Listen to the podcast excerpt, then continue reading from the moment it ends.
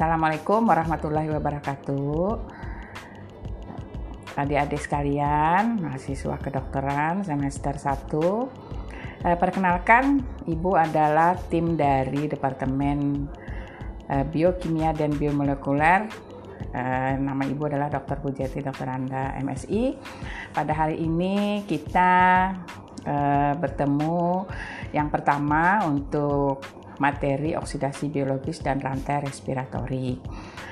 Nah, di dalam perkuliahan ini dengan waktu 2 kali 50 eh, menit eh, di tengah-tengah kegiatan eh, perkuliahan mungkin kita ada tanya jawab, kemudian absensi dengan menghidupkan video dan terakhir akan Ibu berikan kesimpulan untuk pertemuan kita pada hari ini.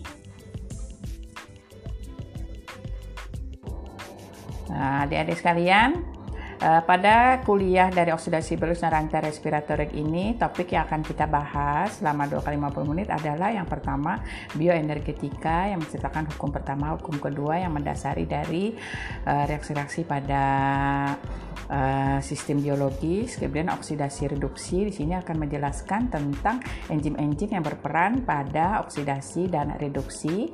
Yang ketiga adalah fosforilasi oksidatif uh, yang akan berperan pada nanti uh, hubungannya dengan materi berikutnya itu rantai respiratori.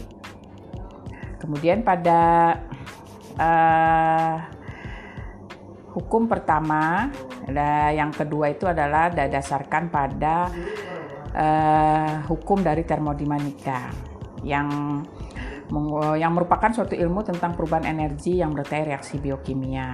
Jadi sebenarnya sistem biologis pada uh, manusia atau makhluk hidup itu bersifat esotermis dan menggunakan energi kimia untuk menjalankan proses kehidupan. Nah, pada akhir dari materi ini kita akan menjelaskan bagaimana kopling antara fosforilasi oksidatif dan pembentukan ATP yang akan diperlukan pada proses-proses biokimia yang ada di dalam makhluk hidup. Nah, adik-adik sekalian, eh, setelah kita membicarakan pada materi terakhir yaitu bagaimana suatu inhibitor rantai respiratorik dan polsel serta pemisah gandengan maka diharapkan adik-adik bisa eh, menguasai dari materi empat materi tadi baik bioenergetika, eh, oksidasi reduksi, fosforilasi oksidatif dan pembentukan ATP atau rantai respiratorik. Uh, kalau misalnya adik-adik ada yang tidak paham dengan materi tadi, ini akan uh, Ibu share di grup uh, blok 1, maka adik-adik bisa menanyakan lewat WA. Demikian yang bisa Ibu sampaikan. Terima kasih atas perhatiannya. Assalamualaikum warahmatullahi wabarakatuh.